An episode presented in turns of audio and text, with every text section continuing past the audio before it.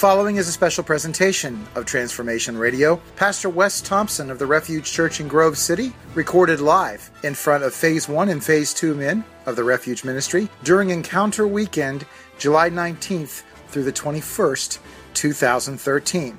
And now, here is Pastor Thompson. Well, I'm Wes. It's good to be here. Good to see you guys. Uh, I'm seriously, I'm excited to be here. I got here last night. I don't get to come out very often, but uh, just to be able to get away, live in Columbus. It's very quiet, and uh, I enjoy that. It's good to just be able to relax and hang out. So, um, talked to Brad, and and he, he asked if I could just do a, a talk this evening. So, I uh, I just figured I'd chat chat with you guys about something that's been really uh, I don't know. It's been rattling around in my brain. It's been I've been thinking about a lot. It's been convicted me and so it's going to be more of just kind of a lecture, but it's uh, it's basically I'm going to talk to you guys about biblical manhood and just what does it mean to be a man. And I think that that's it's something that's being deconstructed in our culture. It's something that's even been questioned in the church, and uh, it's alarming to me. And so I'm just trying to figure out what that what that looks like from a biblical perspective and how we respond. So uh, I'm going to pray for us, and then we'll uh, we'll jump right in. All right. Jesus, you're good and we're not, and we need your grace, and I just pray that you'd be with us. Um, I pray that, you know, we all come here as, as men, um, equal before God, just in need of you. You're the one that we're looking to, you're the one we want to glorify. And I am in much need of you, Jesus.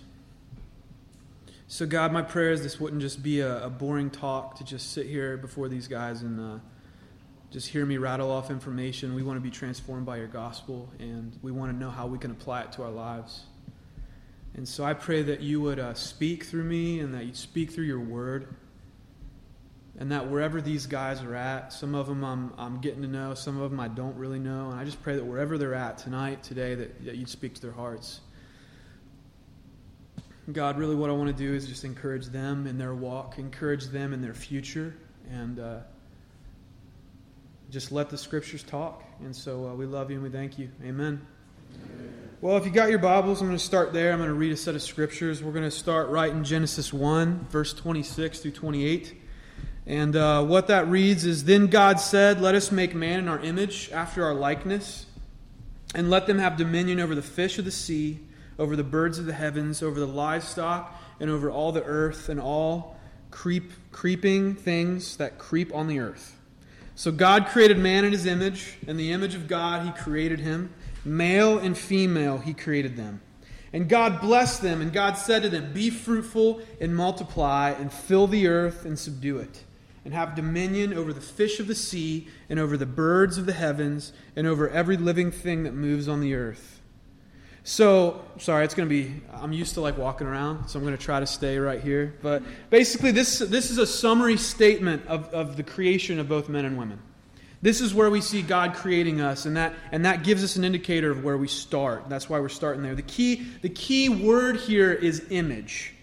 And that, and that five letter word is jam packed with fundamental theological truth that gives us insight not only into God's original intent into our creation but also his ongoing purpose for us in the world.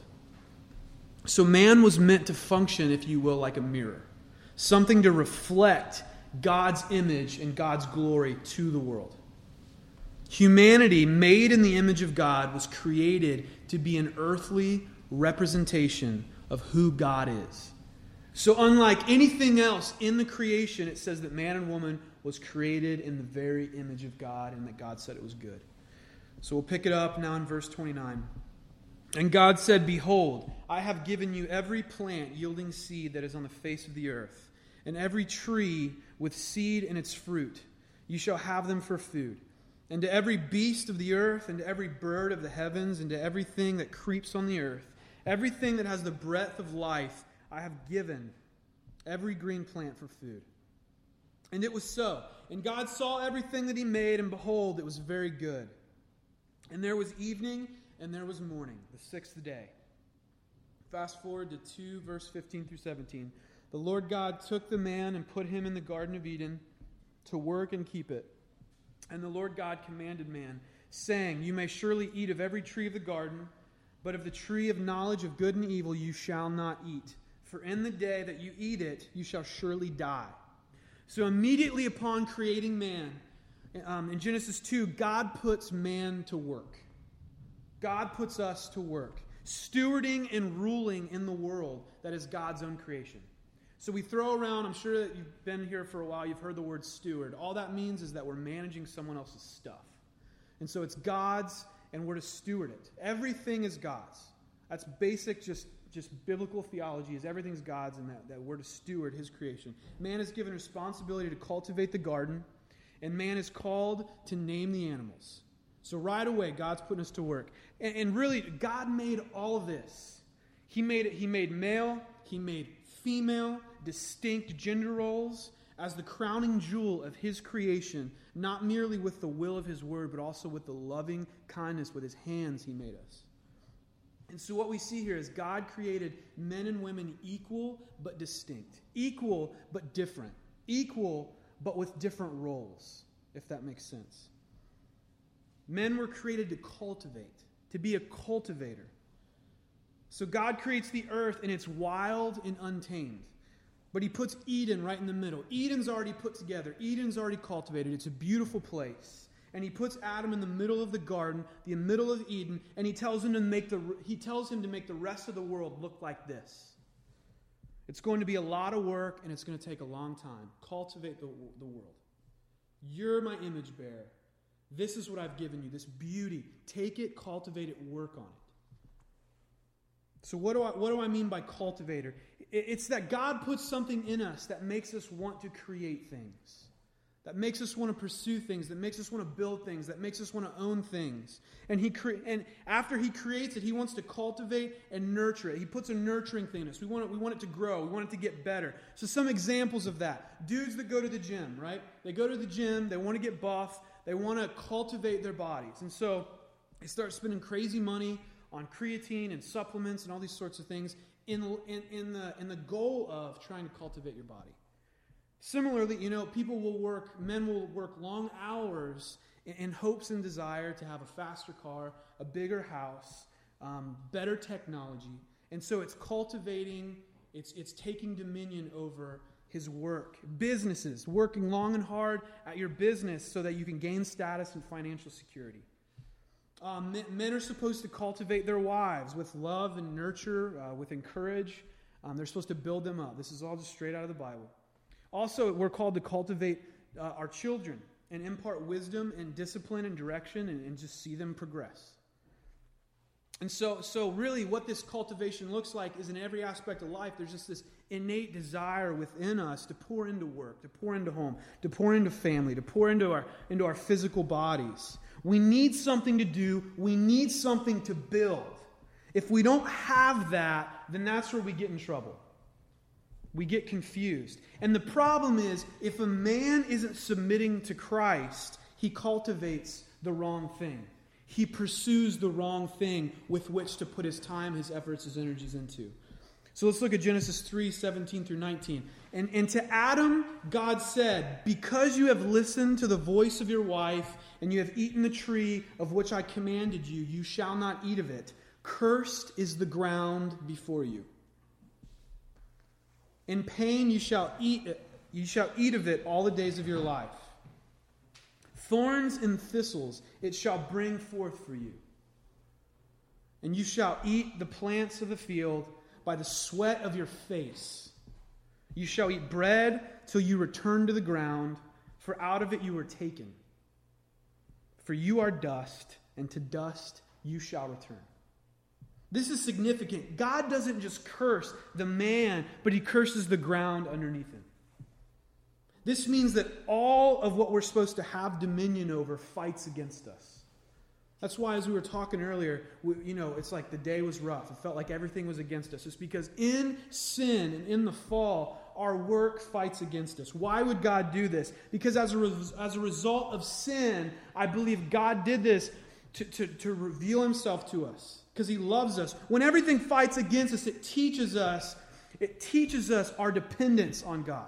It, it brings us to our knees. It brings us to humility in the sense that we, we cannot do it on our own. In ruling, man would serve as God's ambassadors to the earth, but because of our sin, That's, that's, what, that's what spurred and began all of the junk that we see in the world in which we live. That's why some days you just wake up and you're just pissed off. And some days, the same day, you could wake up and you're as happy as could be. It's because of sin, it's because of the fall. But we need to be careful here that we don't miss one of the chief components of being God's image bearer. As an image bearer, what we're called to do from the beginning was to subdue, was to take care of and work, and was to rule.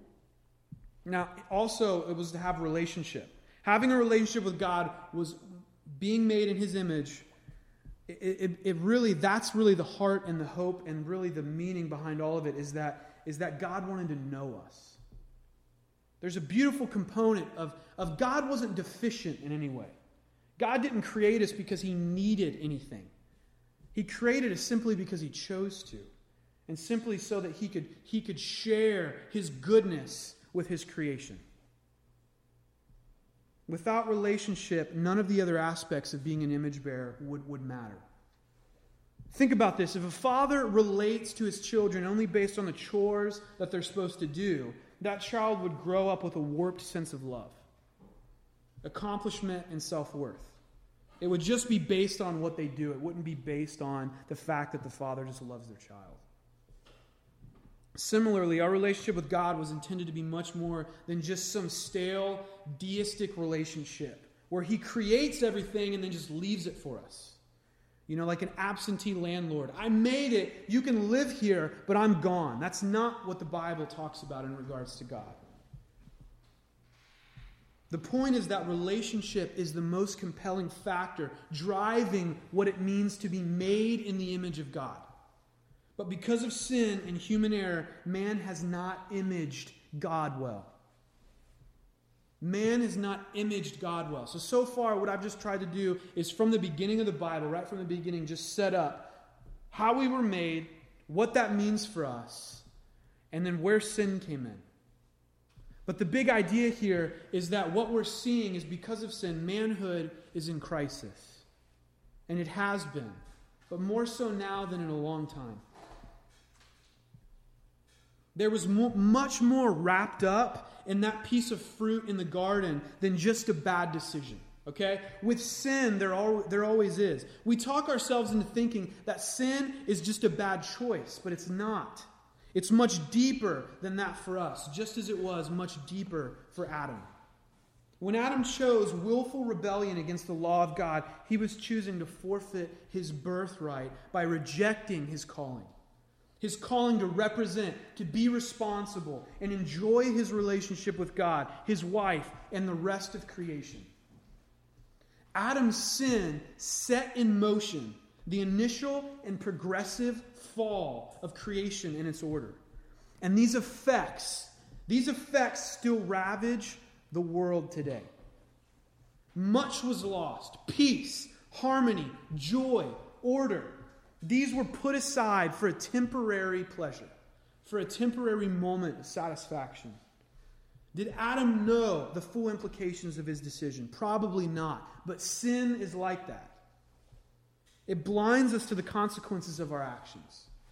We get so nearsighted when we see something we want to experience that everything else fades away.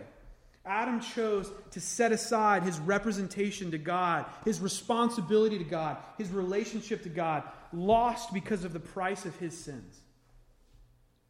Instead of responsibility, representation, and re- relationship, things like chauvinism and violence and passivity and insecurity and addiction would characterize generation after generation of men.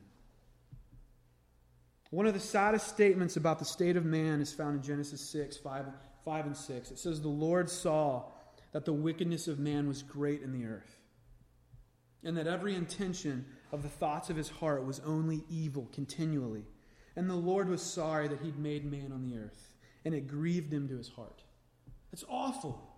That's awful. Man, the centerpiece of God's creative activity, his very representative. Man, you know, meant to be the apex of, of projecting his glory on the earth. Man was so grievous to God that God was sorry that he ever made us. Responsibility and representation had fallen to selfish motives and personal gain. We started using the power that God gave us to rule as a way to dominate and corrupt what God once called good. So, fast forward to now. Not much has changed. Things are getting worse, not better. In our cities, men are becoming more and more inventive in their acts of crime and violence. If Hollywood is a current, you know, cultural barometer, which it often is, we can see example after example of our capacity for evil. Our separation from God is so embedded that the dysfunction has become the new normal. From music videos to the multi billion dollar porn industry, you see anywhere and everywhere the effects of the disaster of, of the fall. The effects of it are everywhere. And as a result of the fall, sin has become universal. Except for Christ, no person has ever lived on this earth that's been free from sin and that's been free from the effects of it. Because the scope of the fall is so great, the solution to the fall must be equally great or even greater. See, solutions like self help and community programming and, and, training groups, they all have their place, but, but it's, not, it's not the foundation. These can only help us and treat the symptoms. They don't treat the central piece of what we need help with. We need something deeper. We need a rescue. We need to be born again. We can't, we can't fix ourselves. The righteousness within us isn't, isn't enough righteousness to save us. Widespread, though, men are complacent, apathetic, settled into mediocrity, and are unengaged in the world around them. As men, we must not let ourselves become lethargic in our vigilance against these things that would attempt to destroy manhood. Friends, I mean this, and I, I, it's, it's convicting. Manhood is under attack. The sooner we realize it's happening, the sooner we can fight back. One of the most dangerous and prominent fallen tendencies in our culture when it comes to manhood is, is the deprivation of fathers. A generation ago, an American child could reasonably expect to grow up with his father. Today, an American child can reasonably expect not to. Never before in this country has so many children been voluntarily abandoned by their dad. Never before have so many children grown up without knowing what it means to have a father. Fatherlessness is the most harmful demographic trend of this generation. It's the leading cause of the declining child well being in our society. It's also the engine driving most of our urgent social problems, from crime to adolescent pregnancy to child sexual abuse to domestic violence against women. Yet, despite its scale and social consequences, fatherlessness is a problem that's frequently ignored or denied. Among the more devastating effects on boys because of the lack of fathers is an ongoing sense of identity crisis. Without fathers, young boys have no sense of who they are and who they're called to be as men. It only makes sense that it would be this way, given that the boy's earthly father is supposed to establish this clarity of identity early in life. The result is a tremendous loss of self. God was intentional. He didn't mess up. He didn't think twice. He didn't do something and just decided he changed his mind. He was intentional in his original design for how things were supposed to be and how our body and our emotions and our development was supposed to establish. Everything He originally designed to be in our lives was essential. When some key piece of what He designed is missing, man will search for a replacement. Though not all replacements are bad, most of the time we err on the side of our fallenness. Anything we try to use as a replacement for God's original intention is dysfunctional in some way and only causes more ruin. Mankind has always been in the business of giving away the greatness of God for some, st- some standard, some, some other thing. Without the Father present, there's no clarifier of identity, there's no spiritual leader. And amongst other things, it assists in this trend that we see in extended adolescence. We're finding now, both through study and mere observation, that childhood is growing longer and longer. Boys are not only failing to become responsible and godly men, they aren't becoming men at all. The problems with this extended childhood are many. I'll just name a few compromised maturity. Men have adult bodies, but they remain spiritually infants. Second, fathers who are only friends. Men in extended childhood seek to identify with their children as opposed to raising their children. Their efforts at parenting are like their efforts in high school to be liked and accepted rather than to influence and guide. Third, substitutized pictorial of manhood. When a younger man sees another man living like this, or an older man living like this, the problem is heightened because extended childhood becomes the picture of what a man should be. Unmarried women is another issue. As the pool of men is already slim, it gets even more challenging as they're faced with men who are unfit for marriage. Next, unhirable men. Men in this stage can work at a job that, requ- that requires physical maturity, but will be incapable of functioning in a professional environment that demands maturity and responsibility. And then, lastly, a life lived in fantasy. This might be the most frightening of all. Man in extended childhood treat their lives like one big fantasy world. They engage others through artificial means like pornography, social media, video games, instead of real life. In their fantasy world, everything revolves around them. So they're incapable of contributing to a family, contributing to a church, con- contributing to a community, because all of those things require sacrifice. Peter Scazzero lays out a basic description of what it looks like to be emotionally healthy and, unhealthy. One, one of his striking points is his description of emotional immaturity. He calls emotional infants, this is how he describes emotional infants, looks for others to take care of them, has great difficulty entering the world of others, are driven by a need for instant, instant gratification, uses others as subjects to meet their needs and then he goes on, on even further and he describes what emotional children are. He says, are content and happy as long as they receive what they want. Unravel quickly from stress, disappointment, and trials. Interpret disagreements as personal offenses. Are easily, easily hurt, complain, withdraw, manipulate, take revenge, become sarcastic when they don't get their way. And lastly, have a great difficulty calmly discussing their needs and wants in a mature, loving way. Does this sound familiar to any of us? I'm talking to myself here. Just know that. This is, this is alarming to me. Most men wouldn't own up to this kind of description, but mere observation validates the findings above. If you just look. So, what do we need, men? What do we need, friends? We need Jesus. Jesus is the means by which everything will be restored. The cross makes it a done deal. Through the cross, we can be fully reconciled to God in Christ. And our restoration can therefore become a present reality. The greatness of the cross cannot be overstated. The restoration of Jesus is fully accomplished, but not fully realized yet. It's, it's already, but it's not yet. In this interim time until Jesus comes back, between the season of the ascension and the coming of Jesus, there is work to be done. And Jesus uses us as agents of his reconciliation and restoration. Jesus is the prototype man for us to look to. All of us men are only as manly as it relates to the standard of Christ. Romans 8:29 helps us to understand this point.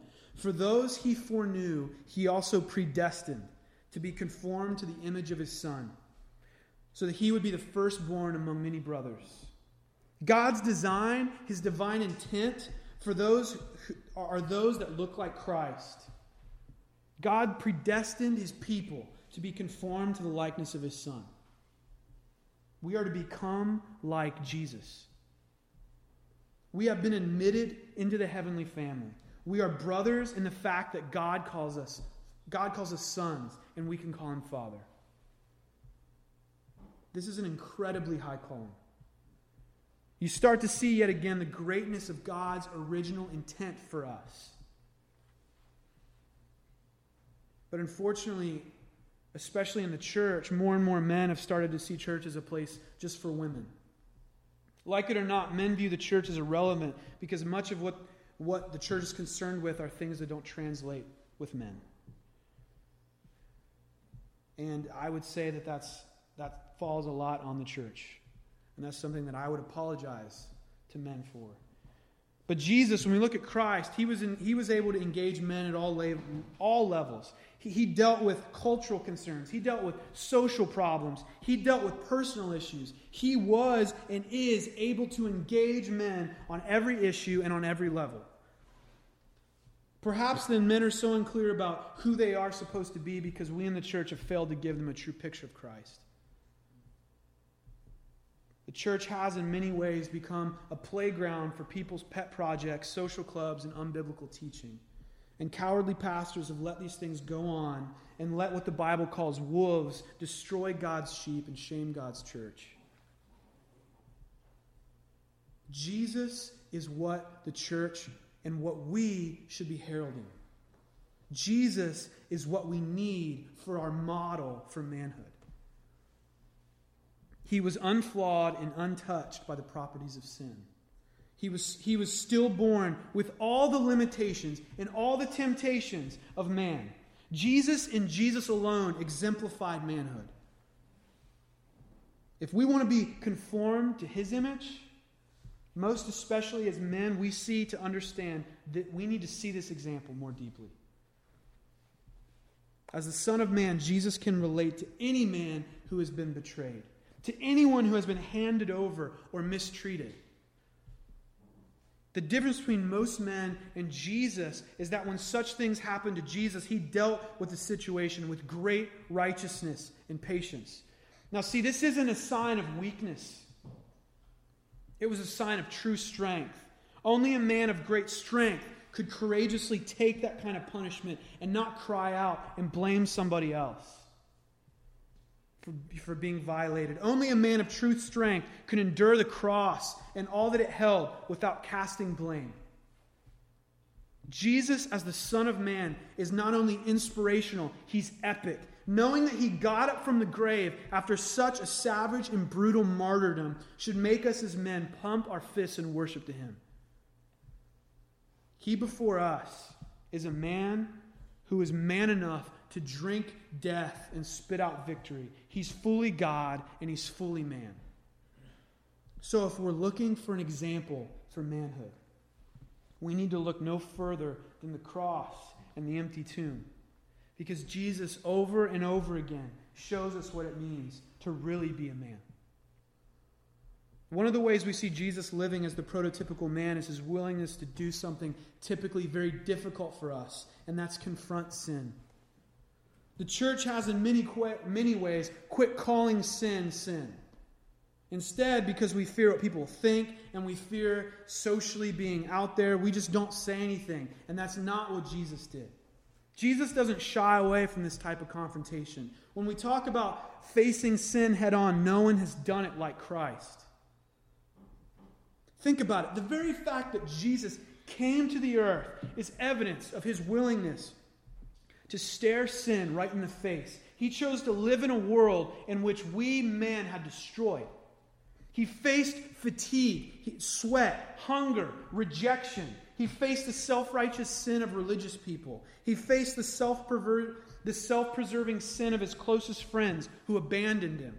He faced being misunderstood by his family, mocked by society, maligned by crowds, and even stolen from by soldiers.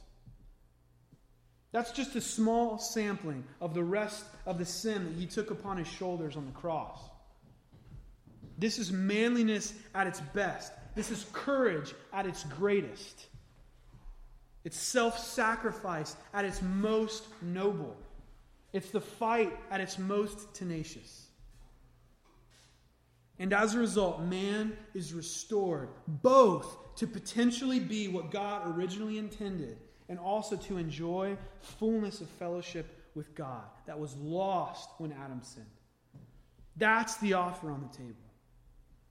Jesus, Jesus didn't justify or defend his purpose. He didn't defend what he was trying to do on earth. He wasn't trying to convince people. How many times each day, as men, are we faced with pressure to perform, to justify our identity, to prove ourselves to other people? Jesus didn't give in to that kind of pressure. The greatest temptation that Jesus overcame was the temptation to avoid the cross. He knew the strength of his temptation. That's why he asked the disciples, his community, to pray for him. It's a model for us. That's why he went to spend time with his heavenly Father. It's profound to consider that Jesus' greatest temptation wasn't, you know, it wasn't sex or power or ambition. It was centered on the cross. More specifically, it's centered on how at the cross, at the cross, there would be a temporary change. He would be separated from God for the first time in eternity. And he would bear, it says, it says that he became sin for us. Men, I pray that our temptations would lose their attractiveness in light of the strain that it brings on our relationship with God. I pray that we would commune with God to the point that the thought of diminishing that communion would cause us the kind of grief Jesus felt in the garden the night before he went to the cross. We've been created in the image of the Most High to bring him glory, not ourselves. Only when we realize that can we truly have joy and can we truly have peace. And I just want to encourage each of you to be involved. I mean, I mean, you guys are in, in the ministry, but as, you as you conclude this, to be involved in a community of faith, to be involved in a Bible preaching church, to get involved in Christian community so that when you're struggling, when you have a rough day, when you're going through life like we all do, that you'll have people to walk with and people to do life with. I know this isn't a feel good sermon, but I'm just not that kind of person. I think that life's pretty crappy a lot of the time, and that's because of our sin. See, the person that's hurt you and messed you up the most, and the person that's messed me up the most, isn't somebody else, it's me. The person that's ruined your life more than anybody else is you. In order for us to ever be what God called us to be in the Bible, is for us to get around Christian community, us to look in the scriptures, and for us to follow Christ's example of true manhood. This isn't games anymore. There's people that need this, and our culture is dying. And it's ridiculous when you look around at men that are apathetic, they don't care, they're not stepping up to take responsibility over their family, over their friends, the people they're around. They're just lethargic and they're just existing. It's sick. And so I say all that to say, you have an opportunity. I have an opportunity. We have an opportunity in Christ to be countercultural and to stand up and to empower people to do something. This isn't a this didn't have to be a weird churchy feministic thing. This can be Jesus was the most manly man there was. And I'm encouraging you tonight to follow in his footsteps. And those of you that aren't going to church anywhere or don't have a church home whenever you whenever you're you're done going through the ministry, I just I would encourage you to come to the to the refuge church. Okay? This isn't it's a shameless plug, all right? I'm helping I'm helping do that and it, it's an invita- invitation. I'm, I'm excited what God's doing through, through this, what, what God's showing us, and where we're going. You know, I, I think we have an excellent opportunity to serve men. Because if you haven't noticed, it's an epidemic. And it's only getting worse. And by God's grace, He can use us to lead others towards the hope that we've been given. Amen? Amen. So tonight, you know, I mean, as we conclude, I just think it'd be good for, for this weekend as you're as you're um, as you're here, I guess most of you are, are visiting here from either the third phase or the first phase. Some of you guys are here in the second phase, but that you just reflect on, on your lives, the conditions of your hearts as you're going through this season that's challenging. Just know that it's not going to get easier. I'm there with you. I mean it. This life is hard. Anyone who tells you otherwise is lying. But all of us need to step up to the plate of being part of God restoring things to Himself. That's what we're called to do. That's why I talked about how He called us image bearers and cultivating, because what He wants us to do is work towards the restoration of humanity, making what's broken better for the glory of God, and taking back what the devil has stolen in regards to biblical manhood. Because everything around us is trying to steal that. The breakdown of the family. It's everywhere. And we've all made mistakes. I am no better than you. But, but you know what? We can't look back. We have to look forward. And from this day forward, we can make a difference in those that we're around. And just the choices that we make. You don't have to be weird. You don't have to carry around a Bible and hit people upside the head with it. If you just live your life as a responsible man, and you, and like when you say you're going to do something, you do it, and you, and, you, and you live like Jesus, that's enough. That's pretty freaking weird nowadays. It'll change people. And I'm telling you, that's the only way that you will have joy. That's the only way you will have peace. Because as image bearers, we were made to glorify God. And when we are not bringing God glory, we are worshiping something else. It's not a matter of if you're a worshiper, it's what you're worshiping. There is something that drives you. And if it's not Jesus, you will be left broken and you will be wanting more, and there will be something else. And that's just a fact. It's time to quit giving in to the desires of our flesh. It's time to quit settling for mediocrity and conformity. It's time to quit letting culture determine what it means to be a man instead of the Bible. It's time for the church to step up. It's time for us all to see that we're, we're meant and we're called to be a part of the mission of God, which is to make disciples of Christ and herald the good news of Jesus to those that are in front of us. This is a call to spiritual arms. And I really believe that there needs to be, there needs to be a resurgence of men of God that step up in culture and, that, and I mean, if a man gets saved, 90% of the time his household gets saved. There is a correlation to where God calls men to take dominion over, over territory. And, and if you see it culturally, worldwide, I think I've, I've pled my case. But the apathy of, of men has ruined, in many ways, our culture. This matters to Jesus, and it should matter to us. This is something worth giving our lives to. Amen? Amen. Let's pray. Uh, Jesus, I thank you for your word. God, I'm so in need of you. I can do nothing apart from you. And I need community. I need friends that are passionate about the Lord because I know that by myself, on my own, I am one decision away from ruining my life. And so, God, I pray for myself, but I also pray for my brothers in this room that you would do a work in our hearts, that you convict us of our sins. A great theologian said that Christianity quits being Christianity when we quit confessing and repenting our sin. We haven't arrived yet, and until we're dead, we're not going to have. So, God, I pray that you'd put a passion and a fire in each one of these men to pursue you, to pursue truth this isn't a happy go lucky, nice, feel friendly, let's all whatever kind of church thing. No, you call us to war. I pray that you'd open our eyes to the condition of our culture. And that you're calling us men to rise up and take dominion for the name of Jesus and for the glory of the Father. So, God, I pray that you'd encourage these guys. If they have wounds from their past, I pray that you would you take them through seasons of healing. God, on behalf of, uh, I know I'm young, but God, on just on behalf of their, some of these men have, have lived through the pains of, of daddy deprivation. And I just, on behalf of their dads, I just pray that we, just sorry. And I pray that you begin to do a healing work in their hearts that only you can do because that sucks. And I pray, God, that they see you as the dad, and you as the father, and you as the one that they need more than anything else.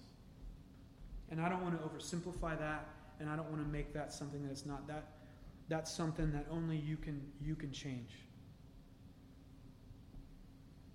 I pray against shame and guilt from past decisions to where we've all failed in this in some way, myself included.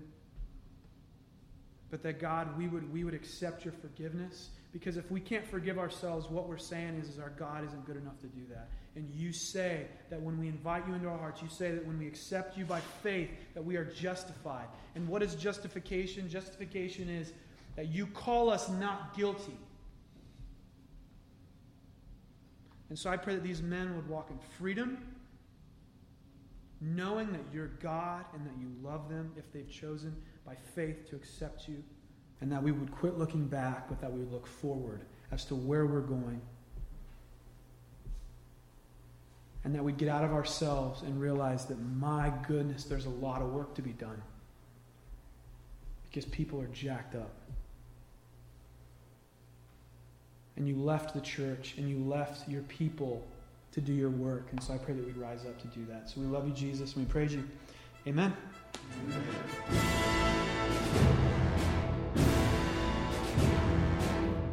You have been listening to Pastor Wes Thompson of the Refuge Church, recorded live and unedited at the Vinton County Farm during Encounter Weekend, July 19th through the 21st.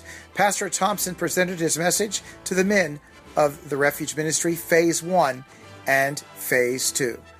Remember, every Sunday at the Hyman House in Grove City, you can hear Pastor Wes Thompson. And after the services, if you're hungry, stay around and for a nominal fee, you can have a great buffet presented by Nelson's Fundraising and Catering. This has been a special presentation of Transformation Radio. Thank you for listening.